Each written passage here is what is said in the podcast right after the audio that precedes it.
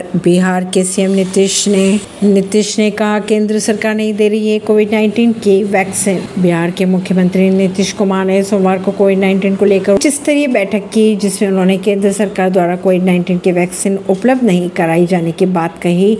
राज्य सरकार खुद वैक्सीन खरीद कर लो, लोगों का टीकाकरण कर रही है। पीने से आदमी नहीं मरता बल्कि मज़बूत होता है। ये दवा की तरह है छत्तीसगढ़ के मंत्री ने दे डाला बयान। छत्तीसगढ़ के आबकारी मंत्री कवासी लखमा का एक वीडियो सामने आ रहा है, जिसमें वे कहते नज़र आ रहे हैं कि शराब पीने से आदमी नहीं मरता, बल्कि मज़बूत हो जाता है। उन्होंने कहा कि विदेश में 100 प्रतिशत लोग शराब का सेवन करते हैं। अगर बस्तर की बात की जाए तो 90 प्रतिशत लोग शराब पीते लेकिन पीने का तरीका नहीं जानते।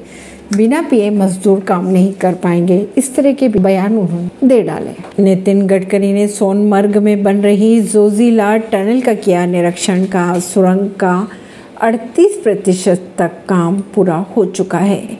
ऐसी ही खबरों को जानने के लिए जुड़े रहिए जनता से रिश्ता पॉडकास्ट से। परवीन दिल्ली से।